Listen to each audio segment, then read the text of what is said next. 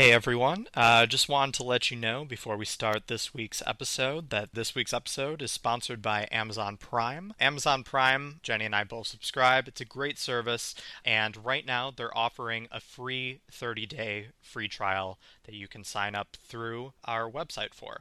And it is 30 days, it's free, and you get all the great benefits of Amazon Prime. That means you can instantly watch 40,000 movies and TV shows. You can borrow books from the Kindle lending library, and you can get free unlimited two day shipping with no minimum order size. I, I feel like I buy something on Amazon all the time. Jenny, I don't know about you, but I know I've had some like binge Kindle purchases just because it's so easy. Um, Yeah. But the lending library makes it easy to uh, kind of skip around actually paying for a book. Exactly. It's all covered in this really great subscription service. If you do choose to subscribe eventually, it's $99 per year, and that's for everything. That's the unlimited free two day shipping. You can instantly stream 40,000 movies and TV shows. You can borrow all those books, and that's only for $99 a year. But just sign up for this 30 day free trial. I have a feeling you're really going to like Amazon Prime, uh, as we both do. So, again, this episode is sponsored by Amazon Prime, and you can sign up for that free trial through our website at thispodcastisnotyet.rated.com. I'm Jenny Leffler. And I'm Gavin Briscoe, and this podcast is not yet rated.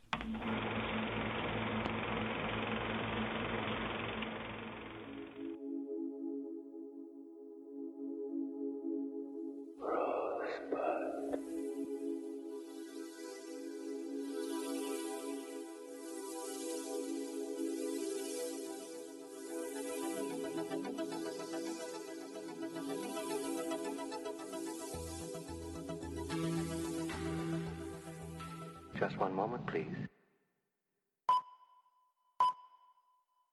Hey guys, uh, welcome to what is this now? Our third episode back. Uh, we're glad to be back, and uh, this week we are tackling some great films. I was really, I, I was pleasantly surprised uh, by how good, uh, how good this week's lineup was. So uh, we're really excited to get into it. Uh, but first, we just wanted to go over a few things. Um, we've been kind of hinting at in the past two episodes this kind of new format that we've been working on, and I think we've struck upon something pretty great. This is probably this new format, or at least the new schedule, is going to kind of officially kick off in about two weeks um, when you can expect a new episode every two weeks.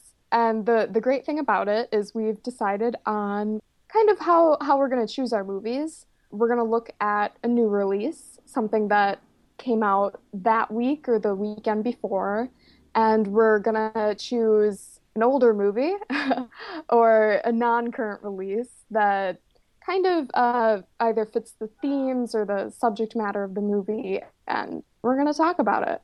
We think that this is uh, a bit different, obviously, than doing the, the IMDb top 250 and bottom 100, uh, but we think that it allows us to get really in depth into two movies uh, and to compare and contrast. And these movies, as Jenny was alluding to, we're going to pick one current release that'll be at the top of every show uh, that we think is uh, is worthy of review for some reason.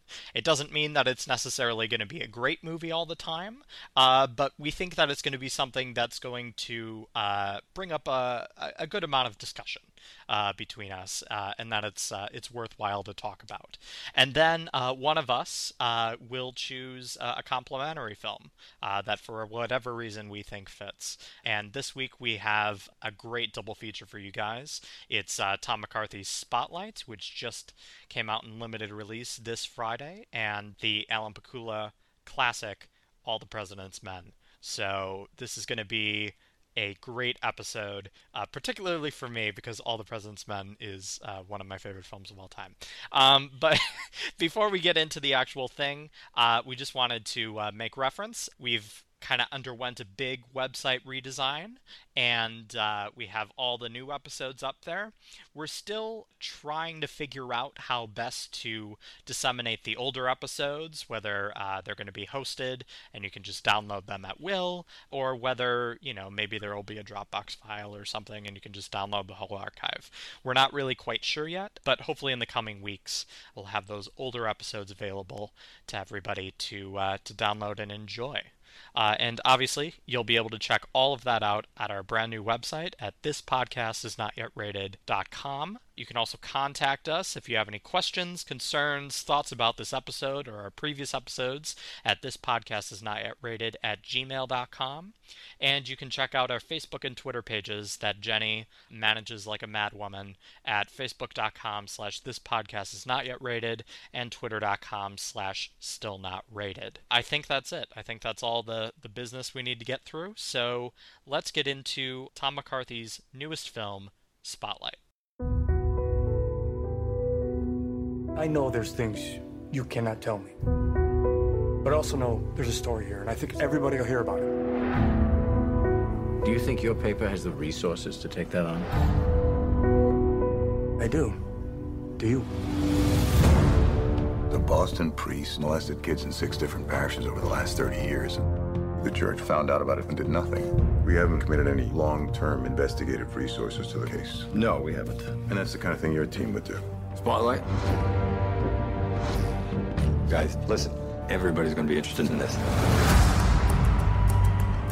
Obviously, the church will fight us very hard. trying to get some background information. I don't want you recording this in any way, shape, or form. Nothing. We understand you've settled several cases against the church. I can't discuss that. There aren't any records of any of these settlements. Nope. When you're a poor kid from a poor family, and when a priest pays attention to you, it's a big deal. How do you say no to God? Spotlight. Is this the tip line? You think he's got something? I want to keep digging. We need to focus on the institution. Show me that it came from the top down. They'll try to silence anyone who speaks out. You leave me alone, you hear me, goddammit? 6% act out sexually. 6% is 90. 90 priests. If there were 90 of these bastards, people would know. Maybe they do. You're going to give me the names and the names of their victims. Are you threatening me? I was doing my job. Yeah, you and everyone else. I am here because I care. We're going to tell this story. We're going to tell it right. I'm hoping we can keep this between us until we all get on the same page. Is that why we're here, to get on the same page? We've got two stories here. A story about degenerate clergy, and a story about a bunch of lawyers turning child abuse into a cottage industry. Which story do you want us to write? Because we're writing one of them. I'm not crazy. They control everything. This is not just Boston. It's the whole country. It's the whole world. They knew, and they let it happen. It could have been you. It could have been me. It could have been any of us.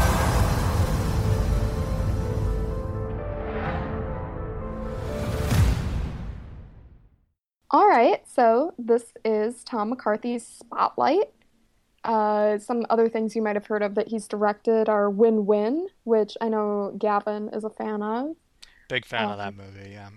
and also uh, The Cobbler, which I believe is on Netflix. Okay, well, let's not mention The Cobbler because that isn't uh, one of the greater films he's done. But definitely The Visitor and The Station Agent are two movies that I think, uh, and uh, along with Win Win, I think tho- that's like a trilogy of movies uh, that uh, people should check out if they have uh, if they enjoy Spotlight. So this story really it's a true story, which if you haven't heard of this scandal within the Catholic Church, I you must be living under a rock. But um, it's basically the true story of the Boston Globe and this Spotlight team, which is their investigative journalism branch, um, really diving into this massive scandal and a cover up within their local Catholic archdiocese. And it all kind of unfurls from there. And it stars Mark Ruffalo, who is really amazing in this film, but we can get to that in just a minute. Uh, Michael Keaton, Rachel McAdams, Liev Schreiber, uh, John Slattery, and Brian Darcy James and Stanley Tucci. Those are kind of like the core, the core guys you need to know. And also uh, Billy Crudup, who uh, has a who has a minor supporting role, but it's an important uh, role. Yeah, and I- I'd say this is really like a dream team of performers. They're just a really great ensemble, and I know I really enjoyed the performances, and it was really easy to get lost. It's not really I got lost in the story, but it was more, it was just so consuming that you could not look away. Yeah, and uh, I think, like you said, a lot of that does boil down to uh, the performances here. I mean, there's there's a lot of great character actors, uh, from Jamey Jamey Sheridan to uh, Paul Guilfoyle and others, uh, who just do a really great job. Uh, a lot of stage actors in here, and uh, I think I think we can both agree that the performances across the board are impeccable in this movie. What really strikes me, and the reason why the performances work, is the writing and the direction by Tom McCarthy here. Uh, he was he was helped out on the screenplay by uh, Josh Singer, who uh, has done the the Fifth Estate, uh, and then has done uh, some work in TV. I think what Tom McCarthy does best, and anyone who's seen Win Win or any of his previous films knows this, he really does a great job at telling the story through these characters uh, and making every character on screen important and relevant to the story that's being told. There really aren't any throwaway characters. Um, even even the minor characters seem to have a kind of arc or a purpose for being in the story, and there's a depth to them that obviously is added to by these great performances. But it's also I, I have to believe it's also there on the page as well.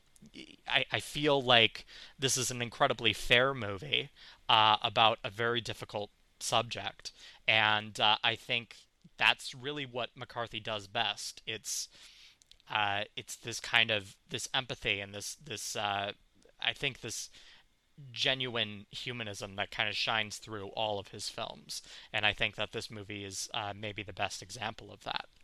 So I guess to kind of kick off the conversation, Jenny, both of us grew up Catholic. We uh, we grew up outside of Milwaukee, uh, within the Milwaukee Archdiocese. We were both, not only were we raised Catholic, but we were educated in Catholic school, grade school and high school. How does this movie speak to you? I guess as being a member of uh, a community that is is facing similar issues at this point in time. Honestly, just watching, because I mean, we all, as Catholics, like and I think non-Catholics um, also you you know that something is going on because you hear about finances and archdiocese, you know, applying for bankruptcy or declaring bankruptcy, but it's you never really know maybe like the sheer like the scope of it all or how many people are actually being affected. And I think what this movie did, like it's yeah, it's a true story, but I think like the way that they kind of presented it, like the story, like the storytelling of it all, it, it you can't look away. And I know as someone who was raised Catholic and has just struggled spiritually a little bit, I I just felt very kind of like shaken to my core about it. And and there's one line that Mark Ruffalo's character says, um, his character Mike Rezendes, he says, you know, as a child, I grew up going to church and I kind of stopped, but I always thought I would go back. And he says, but how can I? Like, how can I anymore after knowing this? And I, I think there's there's just some really great moral kind of elements to this film and for people who who might be struggling with spirituality that it's it's definitely something to ponder while watching I think this movie, in many, at least for me, um, and you know, obviously I was raised Catholic and educated Catholic, but I, I consider myself uh, an atheist at this point in time. But um, to me, this is this is. It, it's it's a difficult film in many ways because it's it's so layered. Um, I think what it addresses in terms of uh, spirituality is kind of this dual nature of uh, religious organizations um, that kind of envelop or dictate certain people's personal spirituality. Um, I don't think there's inherently anything wrong with, you know, uh, people seeking answers through religion, uh, but I think that there's something, and I think this movie addresses it, that there are definite issues when you get a whole, you know, billions upon billions of people into an organization, and it's all led by a group of people who are not only celibate, but basically it's like this this secret brotherhood where they want to keep each other's secrets and in their minds, in some people's minds at least, it's for the better good of what the religion is teaching. But ultimately, I think the effects of the scandal show uh, kind of the downsides of uh, extreme faith in not the religion itself, not the faith itself, but the organization that organizes those faith principles. So I think it's, uh, in many ways, I think that's why this scandal was so insidious, because, and why it rocked the faith of so many, uh, not just in Boston, but all around the world. Um, because it's important to note that, you know, when these revelations came to light in the Boston Globe, you know, it, it, not not long after, you know, there were similar reports in Milwaukee. Uh, there were similar reports in Ireland and all across the world, and uh, so I, I think what you're getting to is is right. Like there is there is something that uh, maybe we can work out over the course of this episode that really uh, uh, disturbs you about the complacency of the church and maybe even the complacency of people who belong to the church. And uh, I, I, I admire this film greatly because it it dares to ask, you know, those necessary, difficult questions. I think you kind of hit the right note when you said uh, it's about this larger organization that manages these principles, and that's something that uh, Liev Schreiber's character Marty Baron, who's the new editor at the Boston Globe at the time of the movie, um, he kind of he's like we cannot just go after individuals because there's something bigger at hand. Um, it's the institution. It's it's goes all the way up to the Vatican, that kind of thing. Um, right. The character Marty Baron, and as played by Liev Schreiber, I, I think is an interesting one because he is an outsider. Uh, not only is he from, uh, I believe Miami, right? Yeah, I yeah, think they said he went from like New York to Miami, then to Boston. That okay, um, but he he's definitely an outsider geographically as well as religiously because he's Jewish, and there is something to the fact that Boston is a very Catholic town, and you know, this story absolutely required an outsider in order to break it open because it wasn't like the Globe didn't know about these things happening. It's that they weren't reporting on them and they were burying them within the paper, and sometimes they weren't even writing about them at all. So I think and this goes back to this point of fairness that I was kind of talking about with all of McCarthy's films, but McCarthy he balances out yes these reporters are doing great work they're doing a great thing but then he also dares to ask the question like this isn't new. Like this has been going on for decades and decades and decades. You guys have known about it and you haven't reported it because you haven't wanted to confront it for one reason or another. And there does have to be a certain amount of accountability there. And uh, I mean, I just, I mean, I admire this film to death, but I think that that's one of the the amazingly nuanced, intricate details that really elevate this film uh, above what maybe a lesser director and writer might might have brought to it. Yeah, and I think that's it's something I, w- I was interested um, as the credits rolled that this wasn't necessarily, I guess, put out there into the world by this um, like a big studio distributor, and yep. it, it, it kind of it, it really piqued my curiosity. Did a lot of people just not want to touch this film because of the? I mean, everyone knows about it, but people kind of do this little dance when it comes to religion because no one really wants to address like elephants in the room if something's flawed with it. I absolutely agree, and I think we're gonna we're gonna be talking about it more when it, when we get to All the President's Men because that film was distributed by Warner Brothers, and it was a, a massive success, and it was nominated for Best Picture, and you know, on and on and on. Um, and this movie, I mean, it just didn't get studio financing. Nobody wanted this film. This wasn't even picked up by a major studio to distribute. This was picked up by an independent distributor, Open Road Films, uh, who, thank God, likes to take chances on films like this. And um, I just think it's very, very sad. I think it's sad because, for a few reasons. I mean, one, that this story, I mean, I, I hope it I hope it does get enough national attention, and I think it will. And I should say that last weekend, this film opened in New York, Boston, and Los Angeles. Uh, it's going to be expanding to more major markets this upcoming weekend, and then it goes nationwide on the 20th. So there is going to be available to people.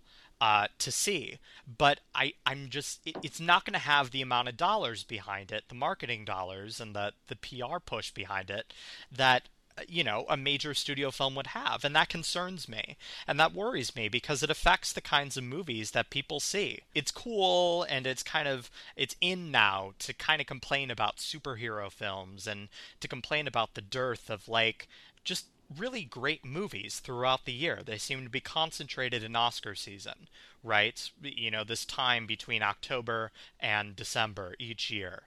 I don't know. It worries me that these kinds of films can't get financed by a studio because they just don't see them as being profitable. And I hope this movie proves them wrong.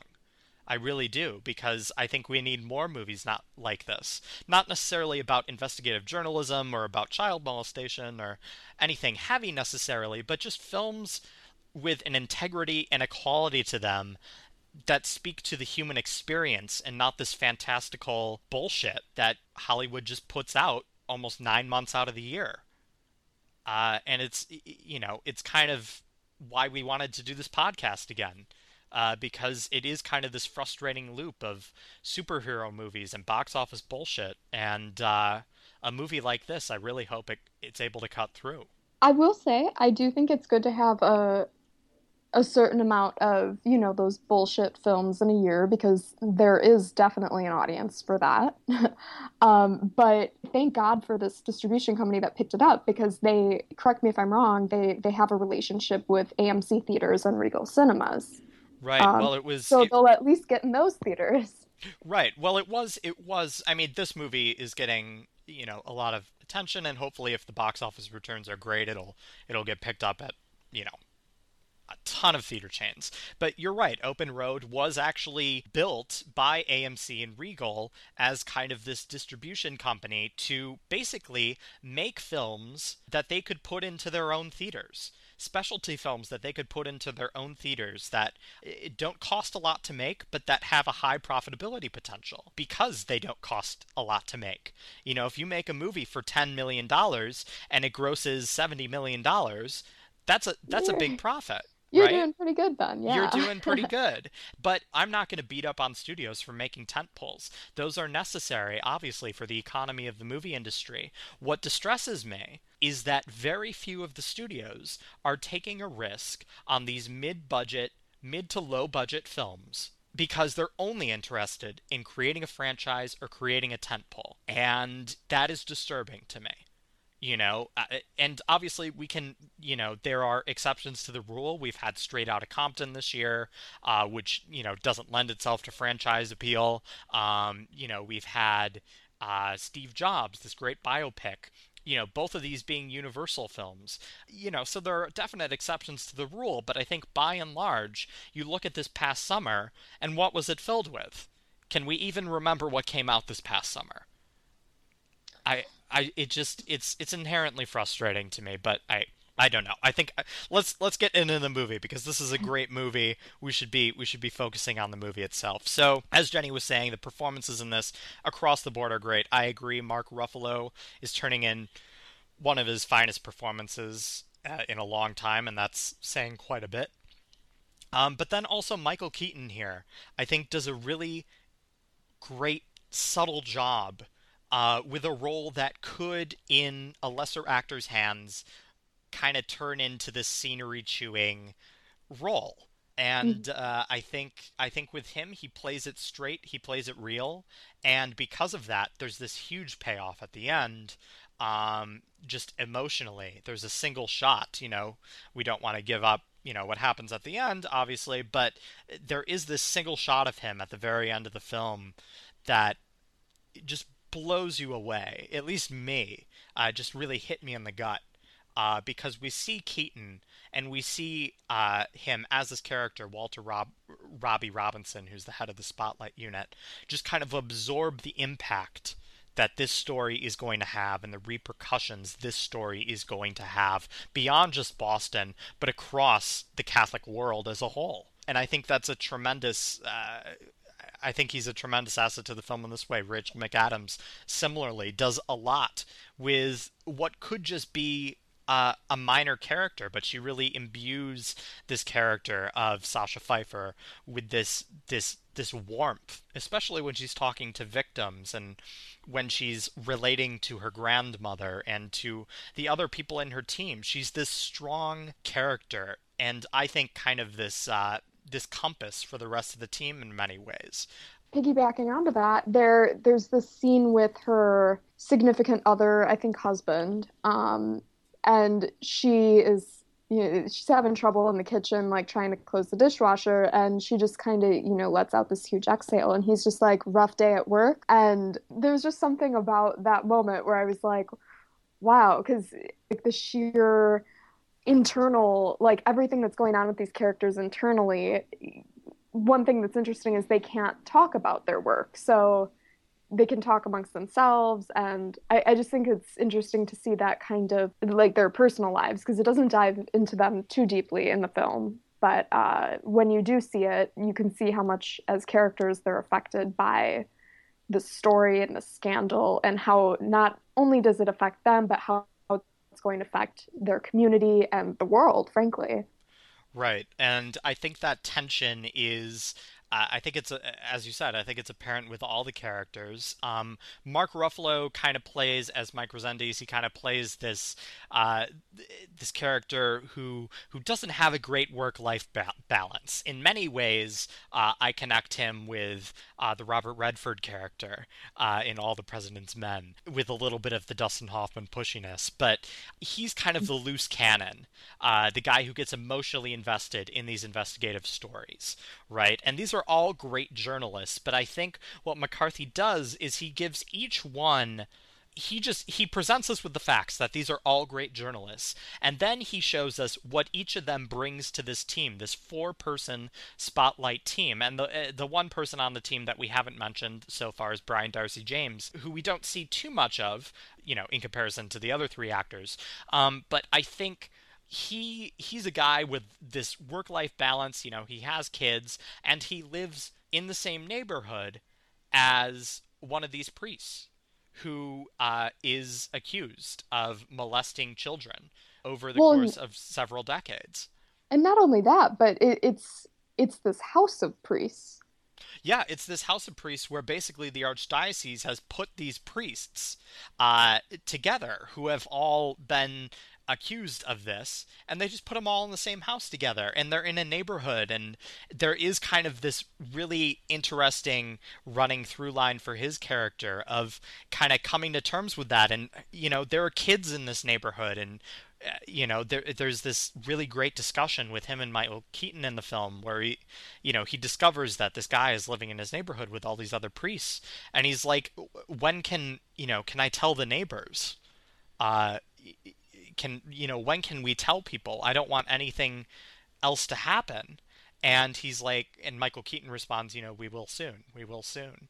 And there's this discomfort uh, and you can see it in uh, james's performance. Like this isn't quite moving fast enough but i trust the process enough as a journalist uh, that i know that this is how the story needs to be told. I think uh, the ruffalo character has a more difficult time with that it's not that he's a bad journalist, and it's not that he doesn't know uh, how the process works, but um, you know, as we see towards the end of the film with him, there are repercussions for these investigative reporting cases taking as long as they do. You know, the the evil acts that are being perpetrated by these priests, by these clergymen are not put on hold while Spotlight is doing this investigation.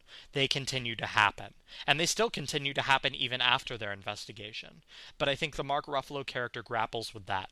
Uh, and Ruffalo, in his performance, does, I think, a spectacular job just kind of showing that. Um, it's like a perseverance almost for his cause. It's the severe dedication to his job and what he's doing. And he believes that journalism is what can save these people.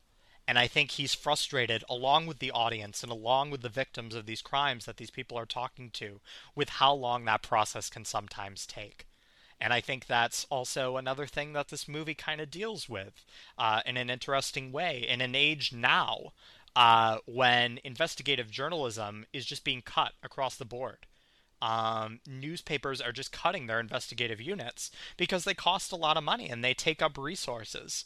You know, to have four people on your staff who are dedicated to a single story that might take three or four years to write and you might not get anything out of them until that point that's i mean that's a lot of money that that requires and that requires subscribers and those are things that papers don't have now and i think what's interesting about this movie is it takes place right right on the edge of kind of the internet really taking down this establishment and uh, i don't know i think it really causes the audience to grapple with uh, you know, these obviously we see that these stories are necessary, but how do we make sure that these that these people are funded and are able to do this necessary work? It, it is a worry because you know you look back.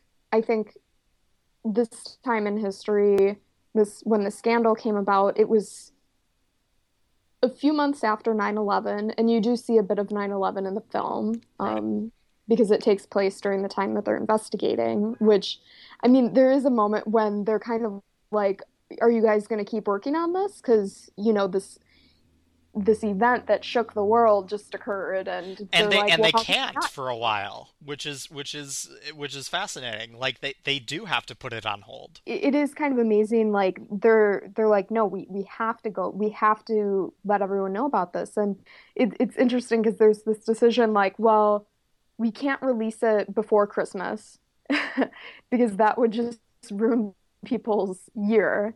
Um, but it, it, it was just kind of interesting how the timing all unrolled um, towards the end of the film.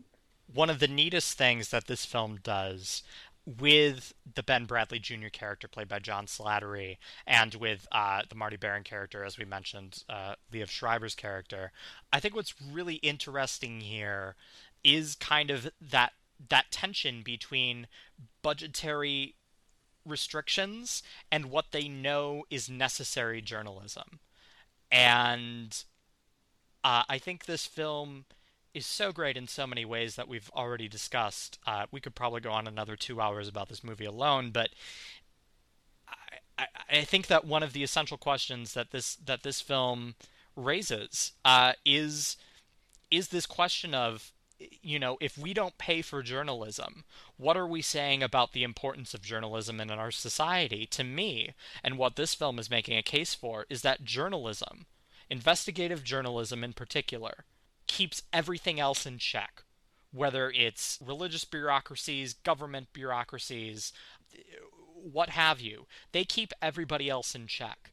And if we don't have that oversight anymore, what happens in our society? Or if that oversight uh, willfully doesn't want to publish the stories, you know, or there's a tension there between the stories and what might upset their subscriber base. If we don't have those people on the lookout. What can happen?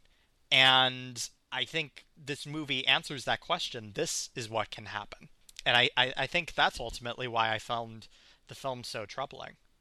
I'm now very aware of why we chose this double feature because when you watch this movie, you can't not think of the parallels between Spotlight and All the President's Men. And also no, just it's... the fact that, uh, you know, John Slattery's character, as Gavin mentioned, is Ben Bradlee Jr., who um, is the son of Ben Bradlee.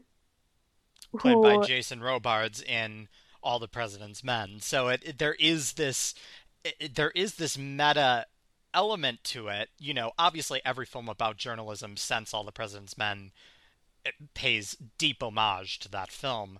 Um, but this film in particular, it not only is it paying homage, but there's a there's a, a familial lineage here, uh, which is fascinating. I think this is all the time we have for Spotlight. But Jenny, are there any final thoughts uh, about this film that you just want to wrap up? I walked out of the theater.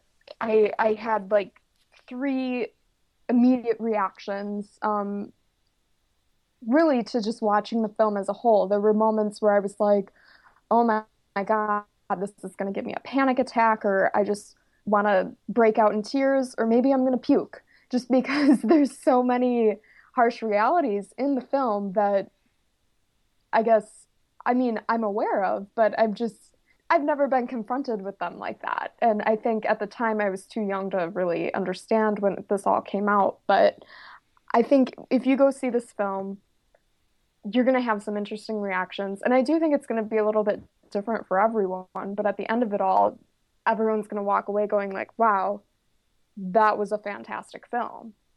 Um, right. And so you would recommend this film?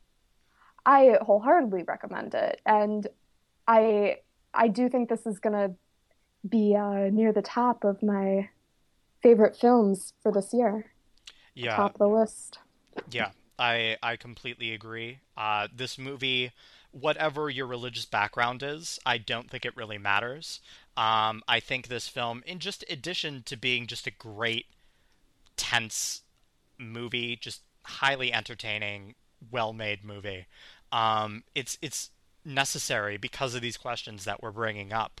Um, and uh, I I've already recommended this film to my parents. I hope, uh, and to uh, several other people. I hope uh, everybody does go out and just watches this movie. Uh, not only because it's gonna it's gonna have uh, not only is it probably gonna have a lot of nominations come Oscar time, but it's just a really terrific film. And uh, I gotta say, al- along with Jenny, this movie is uh, right now it's uh, it's sitting up near the very top of my favorite films of this year. Um, so it'll be interesting to see uh, if that uh, if it continues that way. So uh, as as Jenny mentioned, it's difficult to talk about spotlight without mentioning all the president's men. So why don't we just do that? And uh, let's just get into our second film, Alan Pakula's All the President's Men.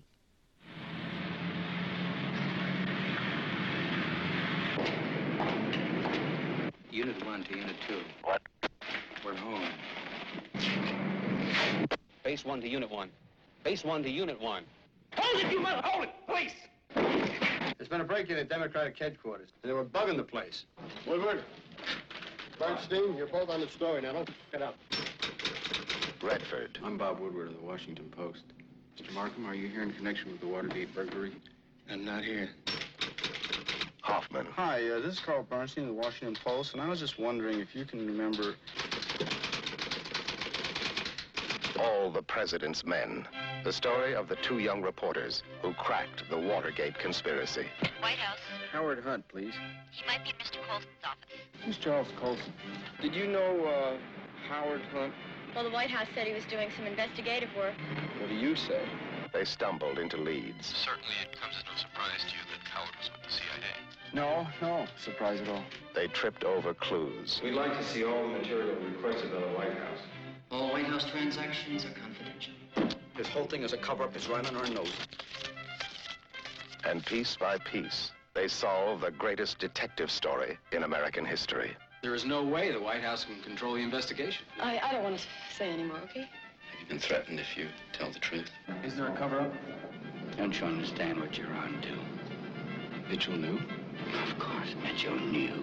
Woodward? Bernstein! Get in here!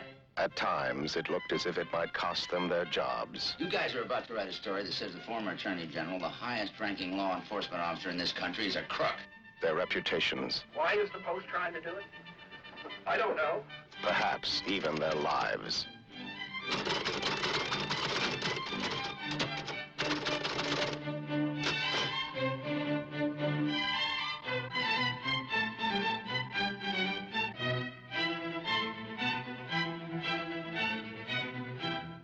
All the President's Men is, for all intents and purposes, the movie about journalism. Uh, it's it's the movie that you know all journalism students see in their journalism 101 courses. They read the book, uh, you know, they read uh, about Woodward and Bernstein, um, and basically how they they reshaped what investigative journalism looks like in this country, uh, just as the movie, based on their journalism, kind of reshaped how we view uh, movies about journalism and how we review investigations and uh, investigative movies and, and, and things like that. I, I mean, it's it's very difficult to kind of minimize the impact that this film has had on every film similar to it coming afterwards. Full disclosure, this is one of my favorite films of all time, and uh, I think we're going to touch on a lot of those reasons. But Jenny, as somebody, you, you know, you've seen the film probably three times, uh, I think. What do you get from this film each time you watch it? Because I feel like I, as someone who's seen it quite a few times, I feel like I learn something new every time, or I get something new out of it. Uh, is do you experience something similar? I saw the film probably for the first time. Actually, I know I saw it the first time I was in kind of this sleep-induced state after having my wisdom teeth removed. So I didn't have the best first exposure to this film, but um, I, I would say that every time I watch it, I probably gain an appreciation for it and for everything it represents. I'm always like amazed by Robert Redford and uh, Dustin Hoffman's performances, just because I mean, how can you not? And they're they're on screen for. I mean, they're not on screen the entire time in the film, but I mean, they're pretty well on screen for most of the film, and it's i mean this was i don't want to say this was the height of their career because that could be insulting but i know this was the time when i bring this movie up to like my mom or something and she goes oh that was when robert redford just looked his best. Yeah i mean every time i see this film i mean it just the, the first time i saw it uh, what blew me away were these performances by redford and hoffman. I just think I mean, I I don't want to say that they're the best performances of their career because both of these performers have had immense careers and they are titans of the American cinema. Uh, Dustin Hoffman, especially. Um, there is this magical quality to these performances, and I think a lot of it does have to do with the look, not just how good looking they are, but also um, this kind of this hunger that is referenced in the film um, by their uh, the Metro editor. Uh, both of these guys work for the Metro desk, and uh, their their editor. Uh, you know, when he's kind of trying to argue uh, to get this story into the paper initially, once they start, you know, sniffing around uh, when the Watergate scandal first really well, it wasn't even a scandal then. It was right after, uh, right after uh, five individuals broke into uh, the Watergate Hotel, and uh, Woodward and Bernstein uh, were on the case. Uh, from day one, and they were trying to find space in the paper. And so their Metro editor, he has this great line. He says, "Howard, they're hungry. Do you remember when you were hungry?" Uh, referring to uh, their hunger uh, to to kind of chase down these leads uh, and to kind of find these great stories and tell them to the public. Um, and I think that these that these two performances are nothing if not persistent, persistently dogged in their approach uh, towards interviewing people, towards following up leads, and I, I, in my in my mind, they they're more than just journalists. They're great detectives. Uh, and they're great psychologists in many ways. You know, there are so many scenes when Dustin Hoffman uh, is is kind of sent in to woo uh, a female uh, assistant, or you know he flies down to Miami and he kind of he literally forces his way into a room uh, to get a meeting with somebody. You can really sense these actors' intentions uh, and you can really you really get a sense that you are watching these characters on scene uh, on screen uh, while this film is happening. And so, yeah, I think you're absolutely right. I think the performances are something great. But let's let's kind of go through the movie here and kind of talk about why this film might be remembered in such high esteem uh, as it is now. I mean, I think part of it boils down to the people who are associated. Obviously, we've talked about Hoffman uh, and uh, Redford, but we also have to mention Alan Pakula, who during this time created in my mind, the ultimate film trilogy. It's called the Paranoia Trilogy. It was this film, The Parallax View, and Klute. And with those three films, he really defined the 70s, both just as a decade culturally, but then also uh, filmically as well. Um, I think every spy movie and every every psychological thriller and every paranoid thriller owes its depth to this man's work. Uh, in addition to the Gordon Willis cinematography, the William Goldman screenplay, where it's like every other line, you just want to remember it forever because it's so great. And uh, the David Shire score. Uh, David Shire, of course, composed the music to The Conversation, among other movies. Um, and to uh, interestingly, uh, I, I don't think I even told you this uh, yet. Um, I'm currently in a class about Walter Murch, the great sound editor, the great sound designer and uh, uh, film editor, and uh, we spoke with David Shire just the past week, and I got a chance to ask him a question about All the President's Men, and uh, he talked about how uh, Pakula didn't want a lot of score throughout the movie. So he maybe only wrote 30 minutes of score and only 20 minutes was used, which is kind of, you know, for a two hour, 15 minute movie, uh, that's not a lot of time. I will say, just jumping in, you don't. Uh, actually, I, I'm su- I'm surprised by that fact because I, I didn't notice like that there were ever moments of silence. I mean, there were definitely moments that demanded exactly. silence mm-hmm. um, mm-hmm. because they were just si- silent scenes, but I never noticed, like, oh, this is weird. There's no like music in the scene, or I never once thought that. So I'm actually kind of surprised by that fun fact. Yeah, it's. Um, I mean, I think you're exactly right about the silence. Like this movie, it, it even without music, it is not silent because the performances, I think, speak volumes. Goldman's words, as spoken by these tremendous performances, and we're going to go over a few of them, but I mean, they do create a kind of music, and then also with this this brilliant cutting uh, by Robert L. Wolfe, uh, who did the editing on this film, um, and then Pakula's just style. This movie, I feel like this movie sings when it isn't, you know, when it, it, just kind of the most inane things are going on. And I think a lot of that has to do with the sound design, a lot of it has to do with cinematography, and then a lot of it has to do with the performances here. Um, and let's get into some of these performances. Let's let's just do it because we have some of the great character actors of all time.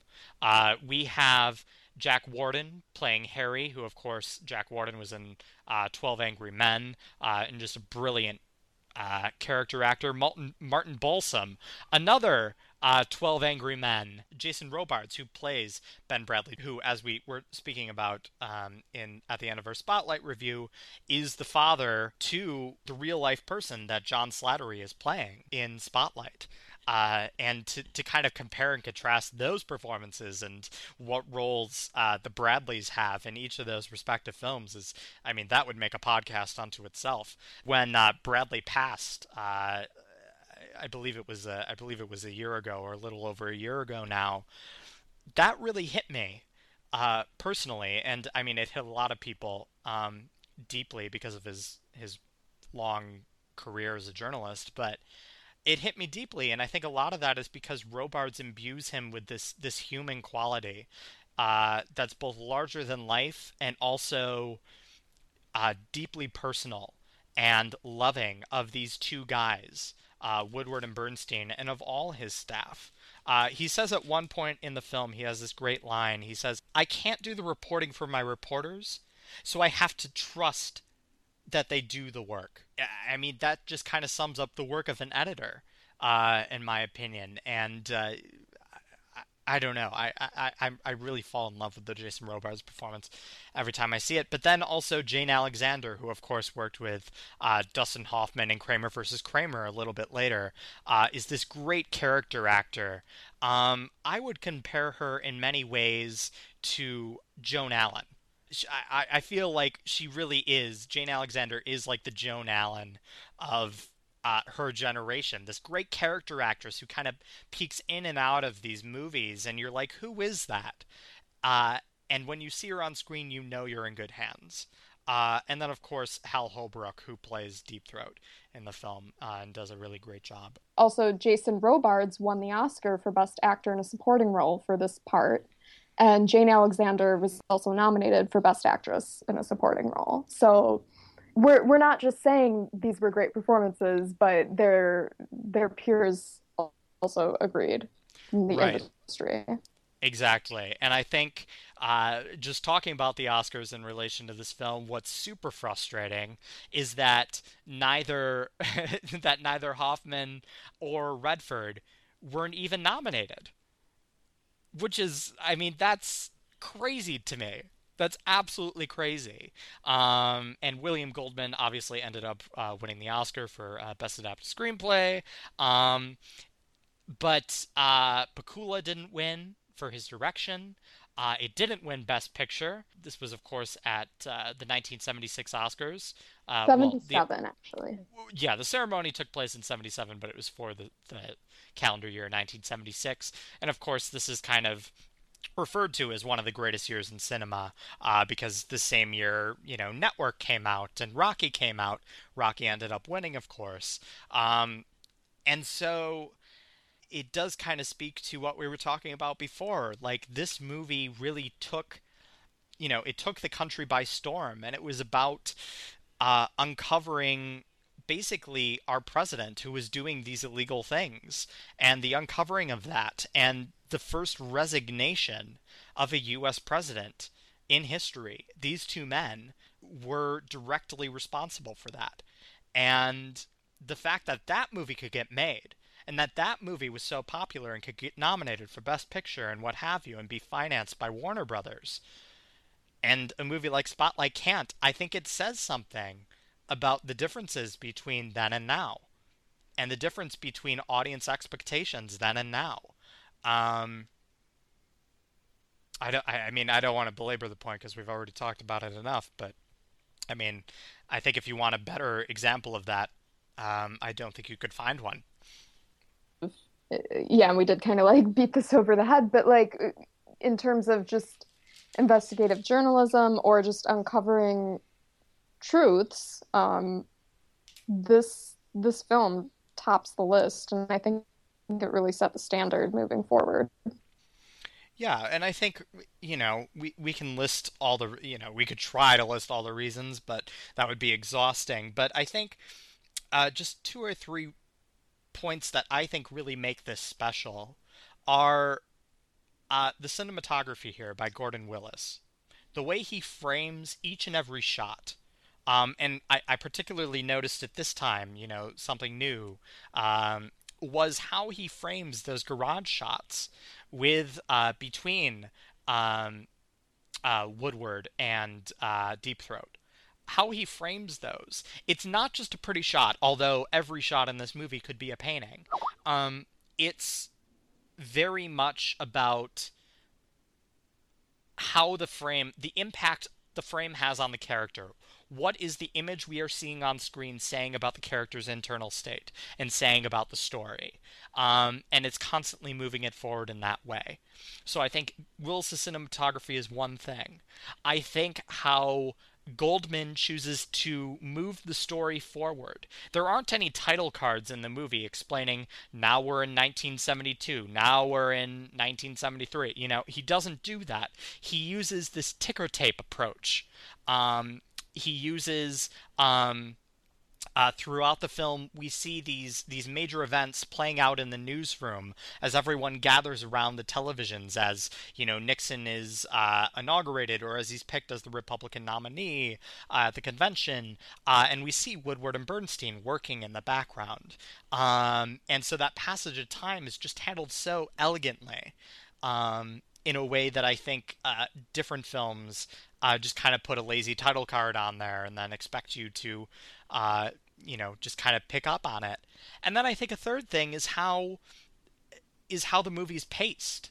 You know, there's one scene in particular where uh, they're talking uh, in a car, Woodward and Bernstein. They're talking in a car, they're going over their leads, and uh, the next scene is.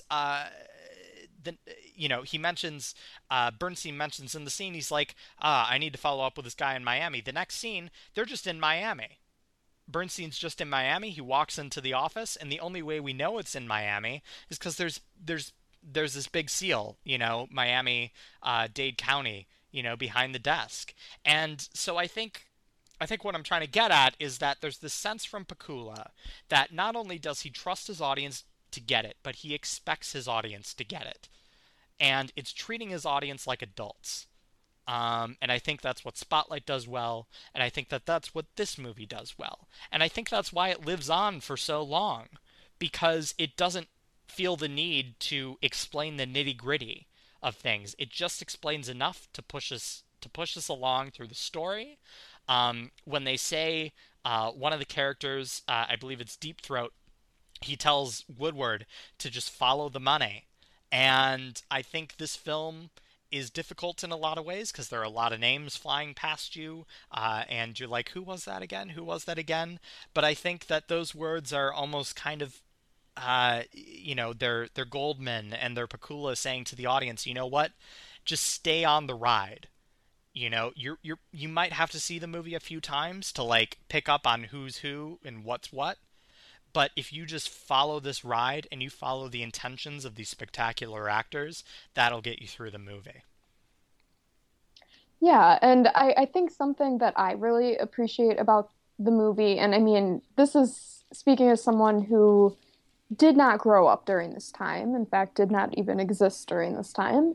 Uh, I I didn't feel like it was at all dumbing it down for the audience whatsoever. Like it was very aware that the audience knows or is aware of this scandal, you know. And I, I guess what I'm trying to say is that yeah, maybe like future generations might not know the Watergate scandal as well as current generations do, but the film you can watch it and you you grow to understand it as the story unfolds on screen. And I think I can really appreciate something like that because it is it's like watching history come alive right in front of your face and it doesn't dumb it down and as someone who, like I already said, was not alive during this time, it I feel like I can fully understand what was happening and kind of like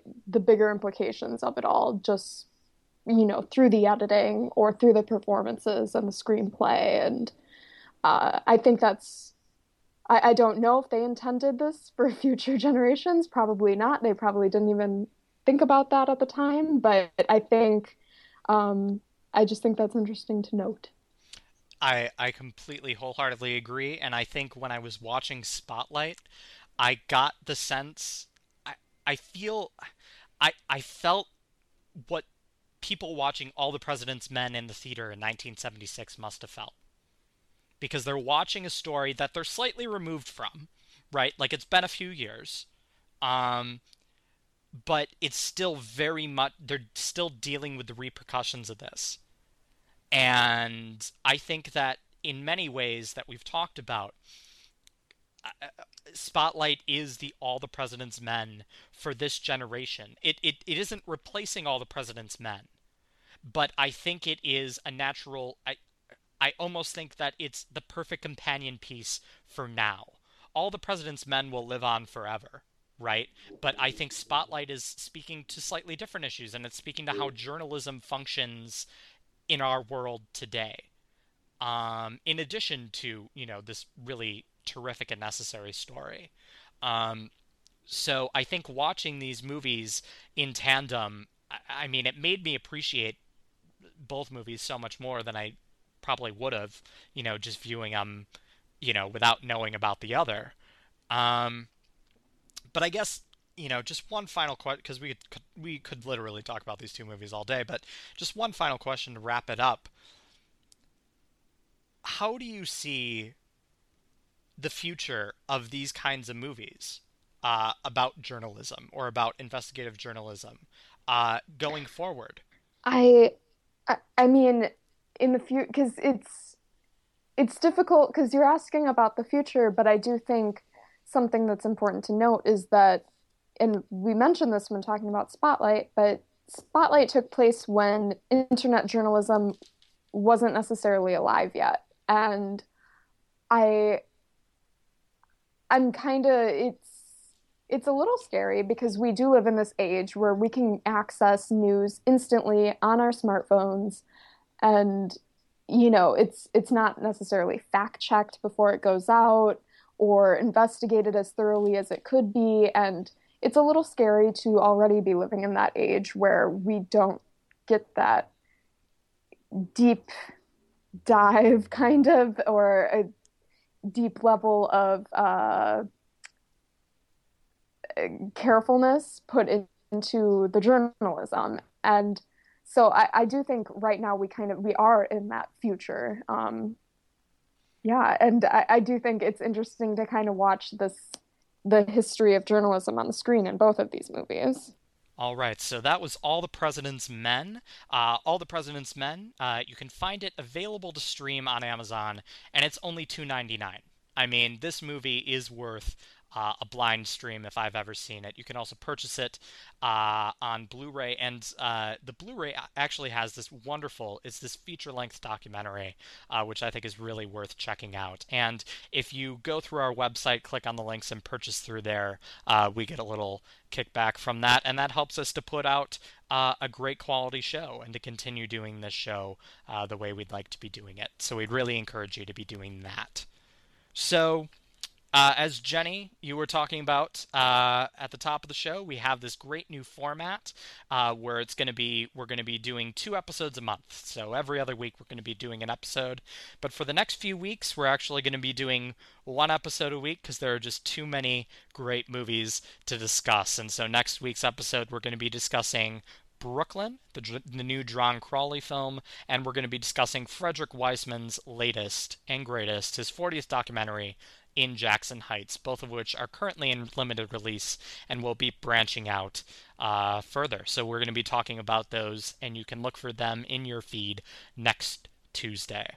Yeah, and if you have uh, any thoughts, comments, concerns, questions, or if you also saw the movies that we talked about today or that we're talking about next week, um, feel free to drop us a line at this podcast is not yet rated at gmail.com or connect with us on social media.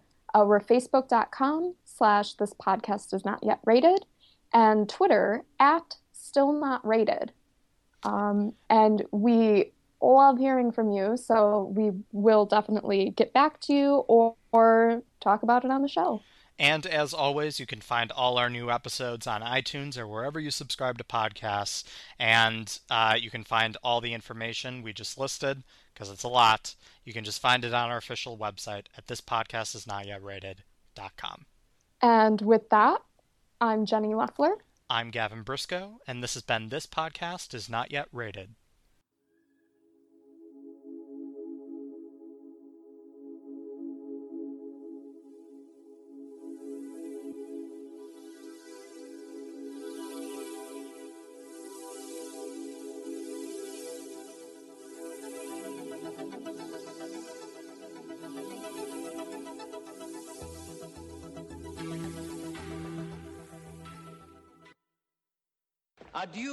Auf Wiedersehen, Gesundheit, farewell.